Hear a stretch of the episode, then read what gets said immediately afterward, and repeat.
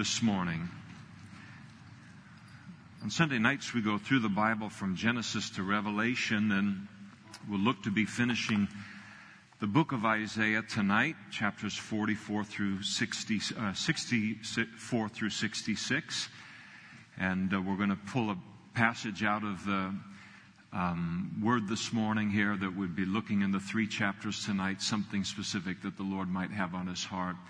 If you don't have a Bible this morning, there are men coming up the aisles right now with Bibles, and just wave, get their attention. They'll put a Bible in your hand, and it'll be marked to the passage that we're studying this morning for your convenience. Isaiah chapter 66, verse 1. Thus says the Lord, Heaven is my throne, the earth is my footstool. Where is the house that you will build me? And where is the place of my rest? For all those things my hand has made, and all those things exist, says the Lord. But on this one I will look, on him who is poor and of a contrite spirit, and who trembles at my word. He who slays a bull as if he slays a man. He who sacrifices a lamb as if he breaks a dog's neck. He who offers a grain offering as if he offers swine's blood.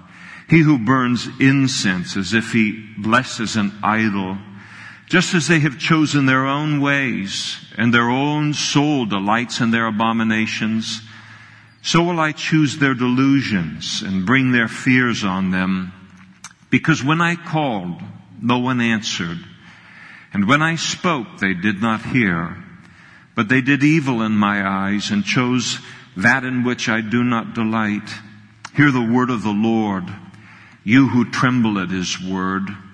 Your brethren who hated you, who cast you out for my name's sake, said, let the Lord be glorified that we may see your joy.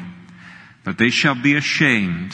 The sound of noise from the city, a voice from the temple, the voice of the Lord who fully repays his enemies. Let's pray together. Lord, thank you so much for your word.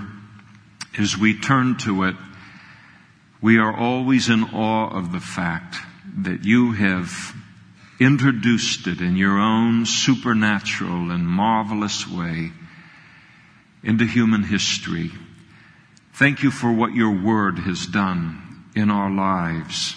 Thank you, Lord, for the hope and the peace that it brings.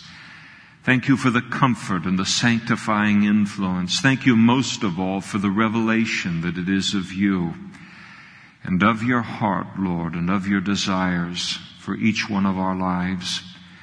We pray that you would freshly fill us with your spirit right now and that you would give us a supernatural ability to hear your voice through your word this morning. And we ask it in Jesus' name. Amen. Please be seated. These final chapters of the book of Isaiah are sad to me. Very, very sad chapters. But it's a sadness, I think, that does something good in us, good in me, good in you as a child of God. And so for that reason, I want to examine a little bit of the melancholy of this particular section of the book of Isaiah and certainly these verses that we're looking at this morning.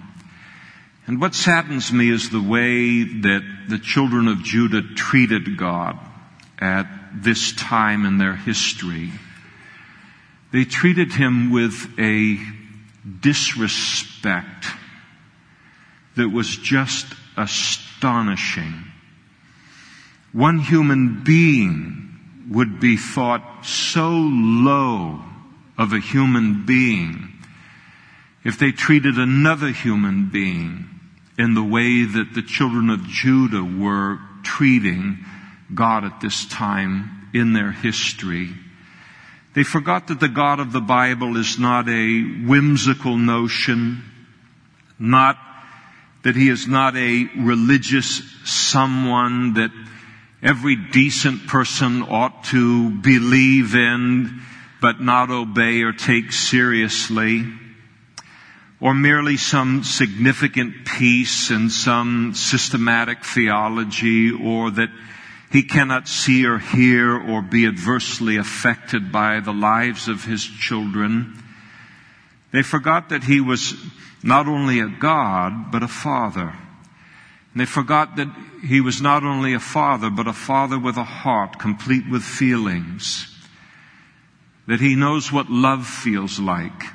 He knows what it is to be loved. He knows what it is to be unloved. He knows what it is to feel joy. He knows what it is to feel grief. He knows what it is to feel pity and anger and pleasure. And they forgot that when they sinned mightily against His law and against His commandments, that they weren't sinning against some cold, impersonal law, but that they were sinning mightily against His heart. And they became convinced, contrary to the entire revelation of His Word, that what God was supremely interested in was establishing a religion among his people rather than to having a personal relationship with them. And that God came up with all of these commandments, devised all of these commandments concerning morality and worship in the temple and sacrifices there in the Old Testament as a mediator of sorts, some mechanical means provided to us by God by which we prove to God and even prove to ourselves that we're not really such a bad person. And thus, the children of Judah began to develop a relationship with the machine, with the commandments, the sacrifices, the temple, and it was just something God had provided them to do once a week in which to prove that they were a little bit better than all of the other people in the world. They weren't quite as great a sinner all, as all of the other sinners in the world, that they were better than many. But in fact, there was, but the fact that there was an actual living, feeling, personal God involved in all of this was completely lost upon them. A God who longed for their fellowship, as the church of Laodicea did and does yet today to Jesus, as described in the book of Revelation where Jesus comes to the church that is very much like the children of Judah at this time in Isaiah's history. And uh, marvel of marvels. I mean, you talk about disrespect. It just makes you want to weep, except that that same thing is in us apart from the Holy Spirit. And Jesus comes to the church of Laodicea and declares, behold, I stand at the door and knock. He's on the outside trying to get into his own church not the center of attention anymore. It's become about church. It's become about a machine. It's become about anything and everything but him and he's locked out and he said, behold, I stand at the door and knock. If anyone hears my voice and opens the door, I will come into him and dine with him and he with me. And religion was in high gear in Judah, but the relationship with God was suffering badly. And they're completely oblivious to it in much the same way that I think over time a husband and a wife can be.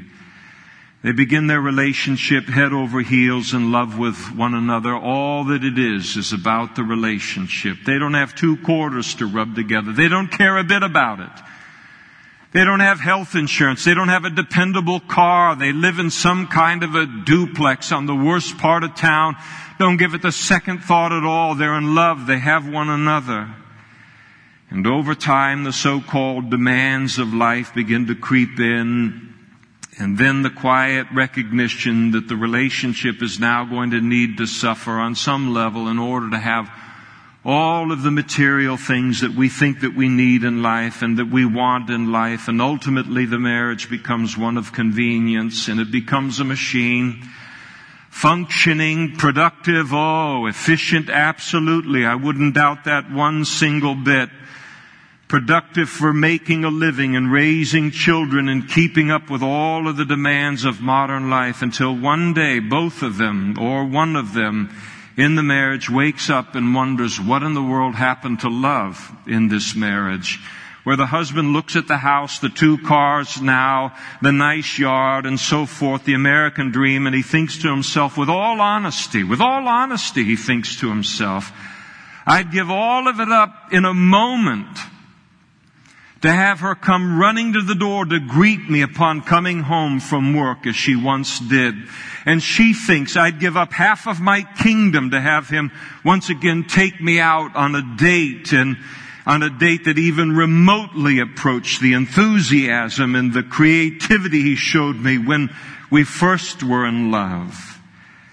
And nowhere was this disconnect between religion as opposed to relationship with God greater than in how the Jewish people viewed the temple by and large.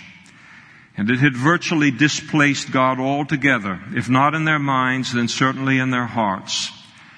And it was no longer a place to express this sincere, heartfelt worship toward God, but it was a place to say a bunch of religious words and then go through a bunch of religious motions in order to somehow attempt to appease God and to allow them to go on and live their lives precisely how they wanted.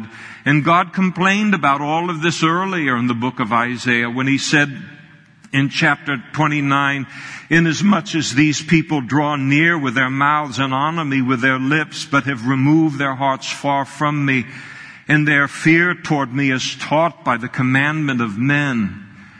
And they just assumed that because their worship occurred at the temple and the temple was holy, that it must mean that their worship was holy as well.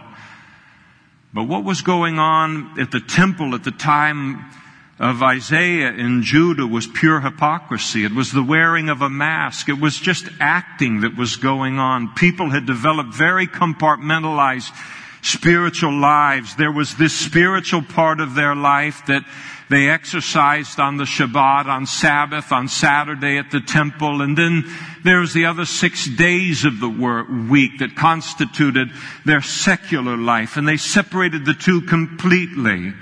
And that, where they were one kind of person there at the temple, at church, so to speak, and another kind of person throughout the rest of the week, sinful and sin-filled and self-dominated, and they had convinced themselves sadly enough, and one of the scariest self-deceptions that can occur in a human life, that this was not only okay with them, but somehow this was completely fine with God. After all, what does He do? What does He expect us to be? Let's be real. Let's, let's be practical. Let's be reasonable. I mean, how holy can a person be in this fallen world? And as one person told me when, as I counseled her many years ago, from the Bible, declaring that's the Bible, this is real life, and that's very much the attitude that they had. We can't take the Bible seriously. Nobody can live remotely on that level or, or attempt to seven days a week. The best we can do is go through the motions one day a week. That'll appease God and satisfy Him. But God had declared in the Old Testament, in the great Jewish Shema, of Deuteronomy chapter 6, and he said, Hear, O Israel, the Lord your, our God, the Lord is one.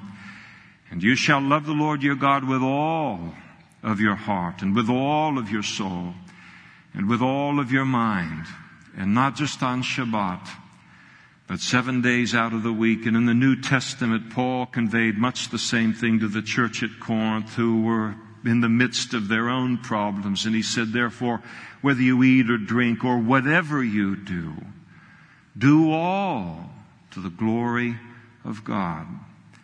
And thus God reminded them that He is not impressed with buildings, not even with buildings used in the worship of Him. If the worship that occurs in those buildings is insincere or hypocritical and what is true of a temple is certainly true of a church. This wonderful building that God has provided to us and that we sit in the middle of now, and this wonderful church grounds that we possess is a wonderful building because it's a place that God has given us to set aside for the worship of Him and assembling together as the saints. That's what makes it special to Him, not the building, but you and the relationship with God that you and I bring into this building and that we express to Him and the worship that we convey to Him. That's what makes it special to Him, not the building. The entire building was built out of what God created to begin with and what belongs to Him to begin with. All of the concrete, all of the steel, all of the copper and the electrical wires, all of the sheetrock, it was all first natural resources, raw materials that we took and borrowed from what God made in His creation and then turned it into this, but it was always His to begin with. And if we gathered here week by week to offer Him this building, we would be offering Him something that only already belonged to Him long before it was ever built. Now, what makes a building special? in the heart of God is that He is worshiped in that building in spirit and in truth. Worship offered from obedient lives and offered by people who are not one thing in church one day out of the week and then something else entirely the rest of the week. And now when the Lord declares, heaven is my throne, and the earth my footstool. Where is the house that you will build me and where is the place of my rest? He's declaring his omnipresence. The fact that God lives everywhere all at once. There is not a nook, not a cranny, not a place, not only in this world, but in the entire universe. Not a bedroom, not a closet, not a kitchen, not a corporate boardroom, not the White House, not anywhere in the whole world that he is not absolutely present in all of his fullness. And thus, that no single building can contain him.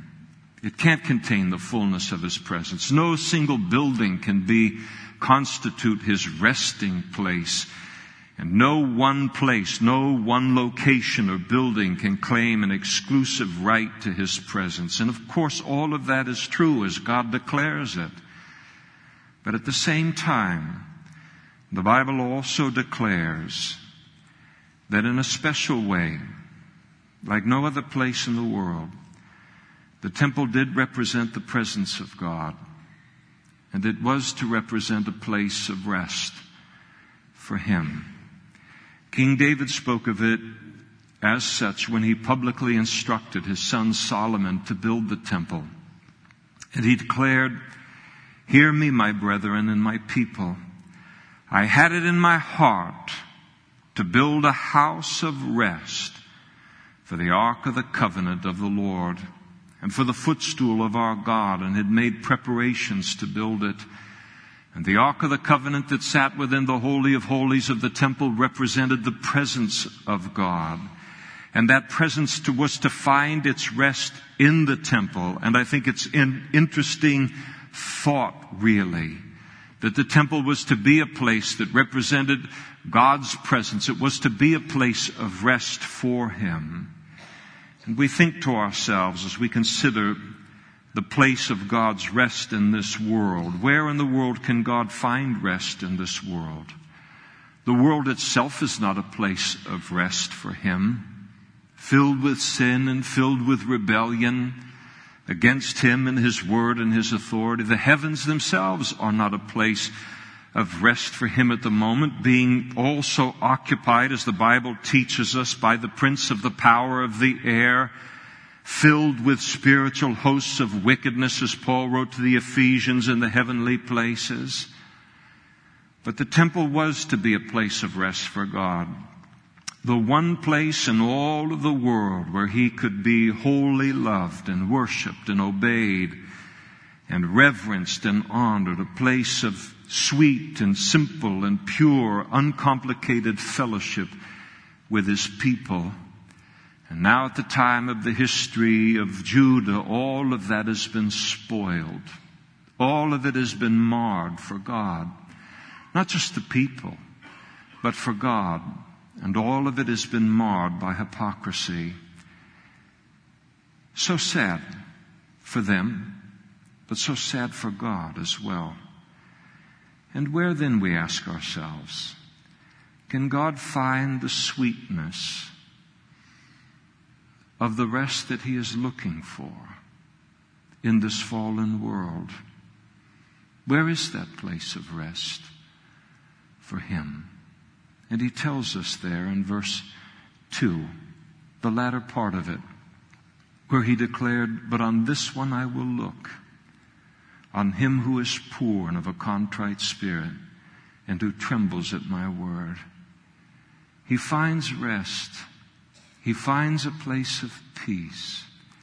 He finds a heart that he can make himself at home in, in the heart of one who is poor. And this doesn't speak of physical poverty, but of one who is poor in spirit. The word poor literally means without property, poor, wretched, needy, and in need, uh, and, and, in, and, and it's speaking of being poor and needy and wretched and without property in and of myself, spiritually speaking. And here this describes the consciousness within a Christian or a child of God where we recognize that I don't deserve the smallest slice of the vastness and the richness of this Christian life. Where there is that realization in our heart, whether we've walked with the Lord for 48 hours or we've walked with the Lord for 48 years, I don't deserve its forgiveness. I don't deserve its heaven. I don't deserve its joy. I don't deserve its peace. I don't deserve its hope. And far from that leading me into a life of gloom and a life of melancholy, it translates into a humility that is attractive both to man and to God. And it translates into a gratitude that must express itself to God in praise, in prayer, in worship and in thanksgiving. And as a result, it makes my heart a home that God can rest in, that allows Him to bless with the greatest blessing that our heart can know, and that is the sense of His pleasure and the sense of the fullness of His presence. To be a poor in spirit is simply to be humble rather than to be proud. Humbled by the most humbling thing of all in the world. Humbled by the grace of God. Humbled by the goodness of God in my life, the love of God. And it's said of humility that it has two ingredients. Honesty and a good memory. And that's the truth. The cure for pride in any of our lives, I don't care who we are, if any of us needs a resurrection of humility in our life, all we need to do is think for a moment. Don't brood upon it any longer than is necessary for it to do its needed work. But all that's required to produce humility in any of our lives to think, is to think back on the one, two, three, of the greatest and most embarrassing failures in our life, the one, two greatest sins that constitute our past, and we'll immediately be clothed instantly with humility and we'll find ourselves treating people with a humility that wasn't present but even a moment before. And so God's able to find a place of rest in the heart of the humble. But he goes on and he says, he finds that place of rest in the heart of one who possesses a contrite spirit. And the word contrite means to be broken down. It literally means to be crippled. And the idea again is as a result of sin. In other words, this kind of person experiences a quick conviction in their life concerning sin. They can't remain in sin any length of time, not for days and weeks and months and years on end as was happening with the children of Israel at the time of Isaiah. This kind of a person, one who is of a contrite spirit, is one who is quick to repent. And the Bible teaches that our brokenness, this contrite spirit, our brokenness is directly proportional to the time that elapses between the moment that we sin and then the moment that we become conscious of it and then repent of it, confess it to God and ask Him for His forgiveness. And when that contriteness and when that season or that, that span of time between the time that we sin and the consciousness of our sin and the damage that it's done to us and to others and our relationship with God, when that is short in a human life, that is a life that is broken. And when that season is long, that gap of time is long in another person's life, then it represents the utter absence of brokenness in that life. The heart that God can rest in is one in which that process happens quickly. There's no willful, deliberate, ongoing practice of sin wherein God's conviction is repeatedly disregarded and resulting then in the grieving of the Holy Spirit. And the third characteristic he gives of this heart in which he can find rest is it is a heart that is, that trembles at his word and this speaks of the person who hasn't lost their awe concerning God's Word. And what it describes here is more than someone who is a polite listener to God's Word. This is more than knowing God's Word. This is more than even obeying God's Word. Because it's possible to obey God's Word under all manner of motivation and all manner of reasons, not all of them spiritual. I can obey God's word in the hopes that people will think of me as deeply spiritual. I have no concern at all for God's reputation or what they think of Him. It's all about me. That's how dirty my heart can be. I can obey God's word out of guilt. I can obey God's word out of self-righteousness in order to try and make God indebted to me, to try and convince Him that He owes me something as a result of it. I can obey God's word in an attempt to earn something from God. But here we have the person who loves to learn and to know and to obey God's word for the simple reason that it is God's word, for the simple reason that He has spoken it, and because they possess an immense love and respect for God, and they possess the fear of God that deep, deep, deep reverence and respect for Him. And yes, we obey His word because of who He is and the fact that He is worthy of that respect. But the Bible also teaches that we obey His word in order to express our love for Him. Because when a person loves God, we're constantly on the search for a way to express that in a meaningful way to Him. Jesus said, if you love me, keep my commandments. And all of that is bound up in this passage that we're studying. Jesus taught this very thing in the New Testament.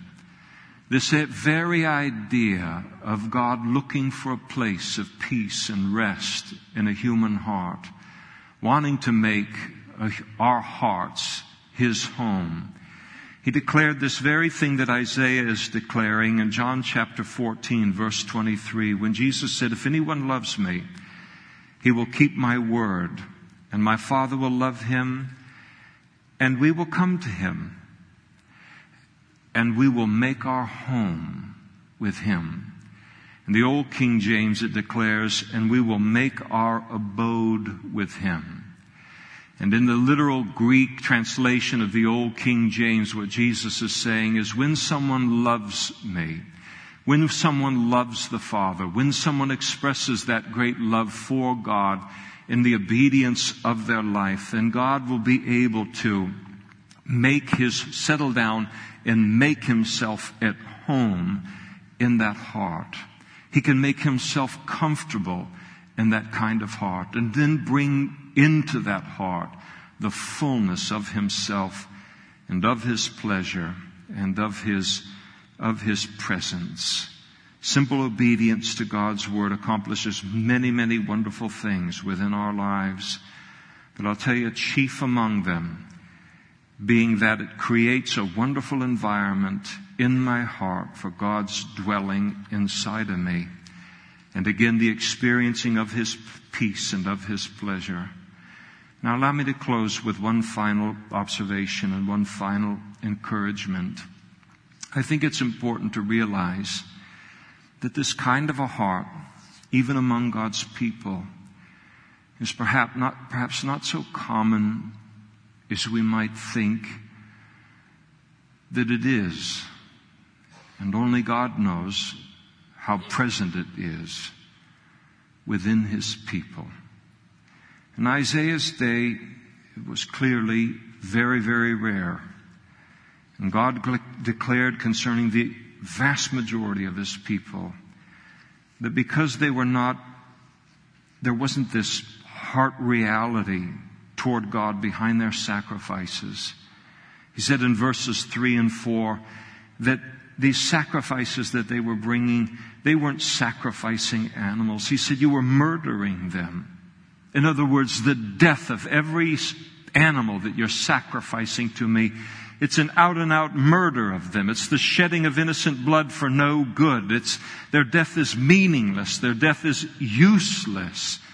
The offering of a dog or a pig or murder, the worship of idols, all of these things forbidden by God. Their heartless, hypocritical worship was worse, God said, than no worship at all. He said, it's an abomination to me. He said, it's an affront to God. Of professing Christianity at the end of the age, immediately before the rapture of the church, the Bible declares that instead of a poor and contrite spirit, there will be the dominant spirit of the church of Laodicea where the people ruled. I read a passage from it earlier. Let me read another passage from it in Revelation chapter 3 verse 17. And Jesus speaking to it, he said, because you say, I am rich and to become wealthy and have need of nothing, and do not know that you are wretched, miserable, poor, blind, and naked.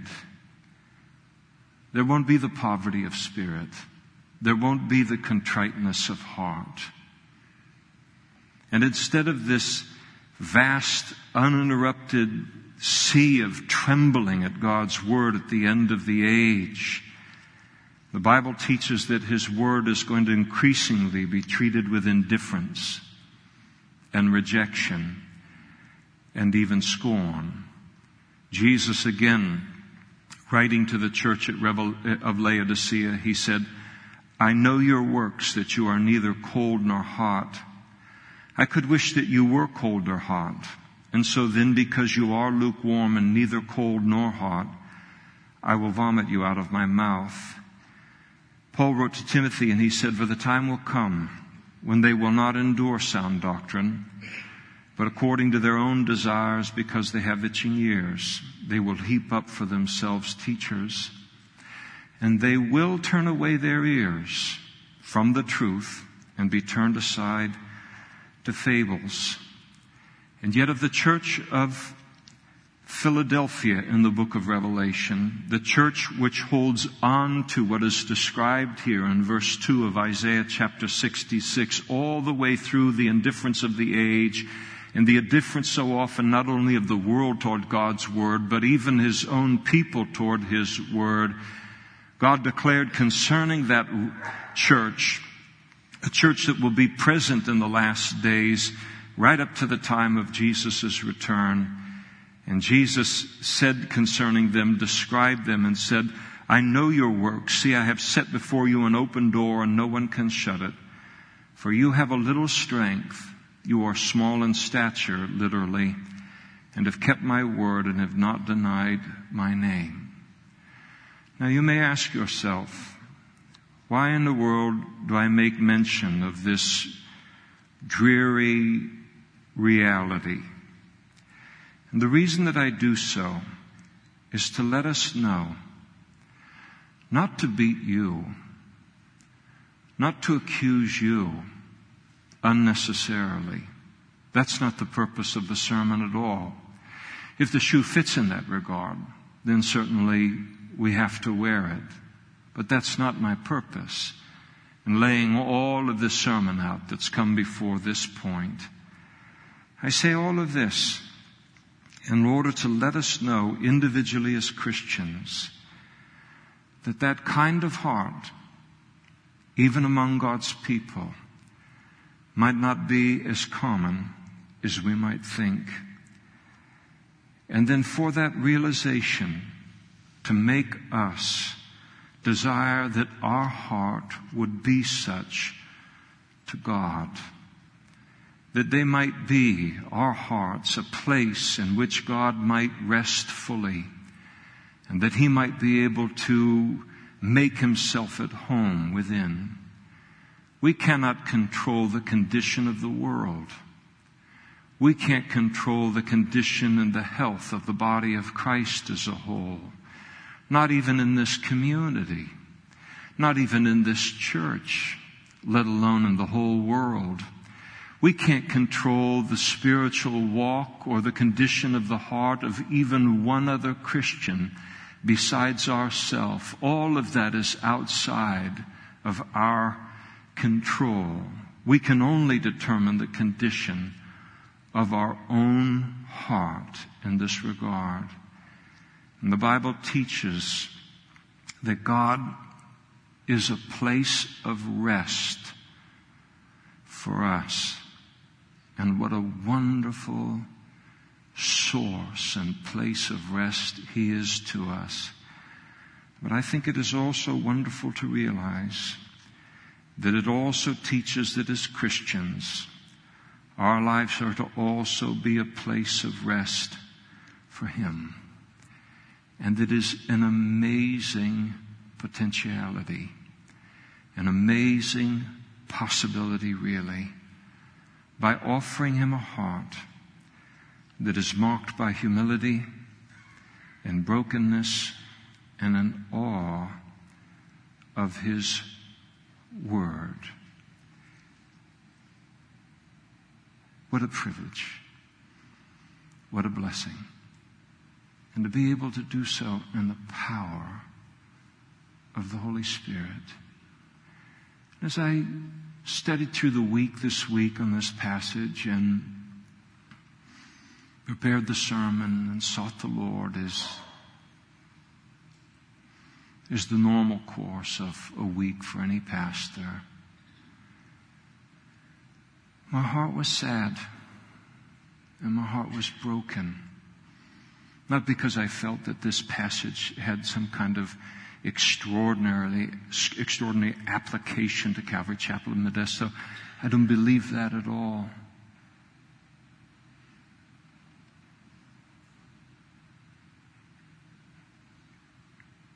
But I do think, by the Spirit of God, if we could see for ourselves. If we could know in this moment in human history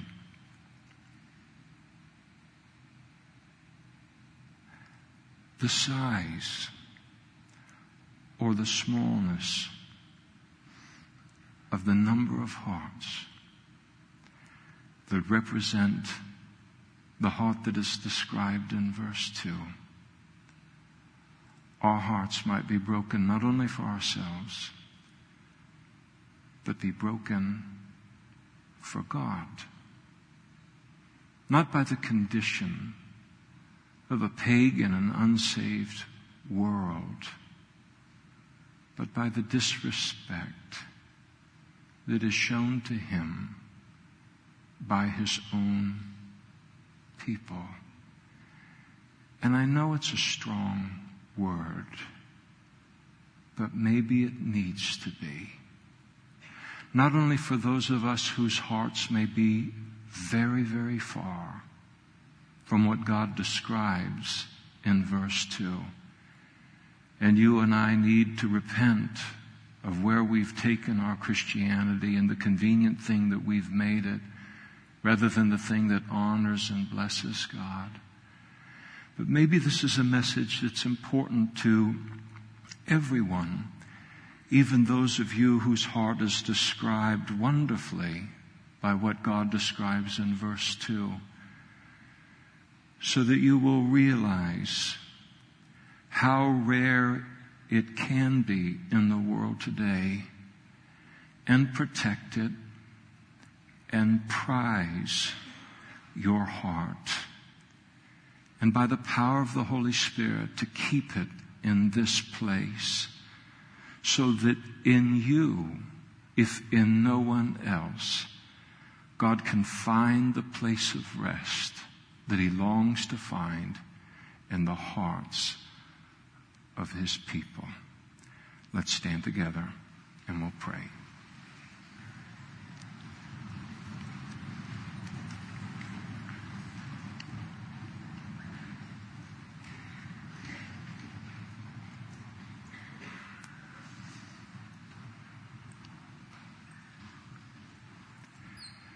Lord, we don't look at the children of Israel and Judah at the time of Isaiah as some extraordinary,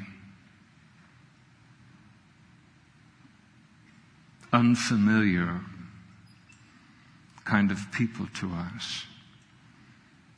We recognize that each and every one of us are capable of all that they were doing to your heart and more. And we thank you, Lord, out of the pain of the immense disrespect that was shown to you, that you poured out your heart in these closing chapters of the book of Isaiah, that we might recognize that there's another person in this relationship, and that that relationship is you, and that you feel and that you bear the consequences, that you bear the effect of what we bring for good or for bad to that relationship as much as happens in any relationship in life. And Lord, we thank you. We are in awe this morning of the potential of our heart to be a place where you can find rest and peace that it can be a place that you can settle down and make yourself at home in. And the fullness of your presence, the fullness of your beauty and your blessings, Lord, to be brought into our lives as a result, the beauty of the fellowship and the conversation. And we pray for our lives as we stand before you. And if they are in any way, whether by much or by little, some distance away from the heart that you describe here. We pray that you would freshly fill us with your Holy Spirit, Lord. Give us the capacity to repent, Lord, of anything that is clogging and filling our heart and taking up room that belongs solely to you, so that we might leave this place today and not leave it until, Lord, this heart of ours is indeed your throne, not in word only, but in reality. And Lord, we pray that you would take this passage and the strength of it, and that you would use it to speak to us in the remaining days of our pilgrimage until the return of your Son. And this thought of how few there could possibly, potentially be, how heartbreakingly few there might be that constitute this place of rest for you. That we would not allow ourselves to be sucked into what Christianity is currently being defined as all around us and being dumbed down into and all that is being misrepresented, Lord, before the world and even before the church but that we would be remain free of all of it by your Holy Spirit, not because we're better, but because, Lord, you do it in our lives.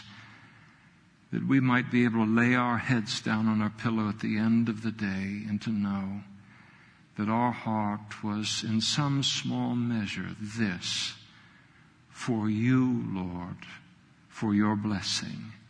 And we ask these things in Jesus' name. Amen.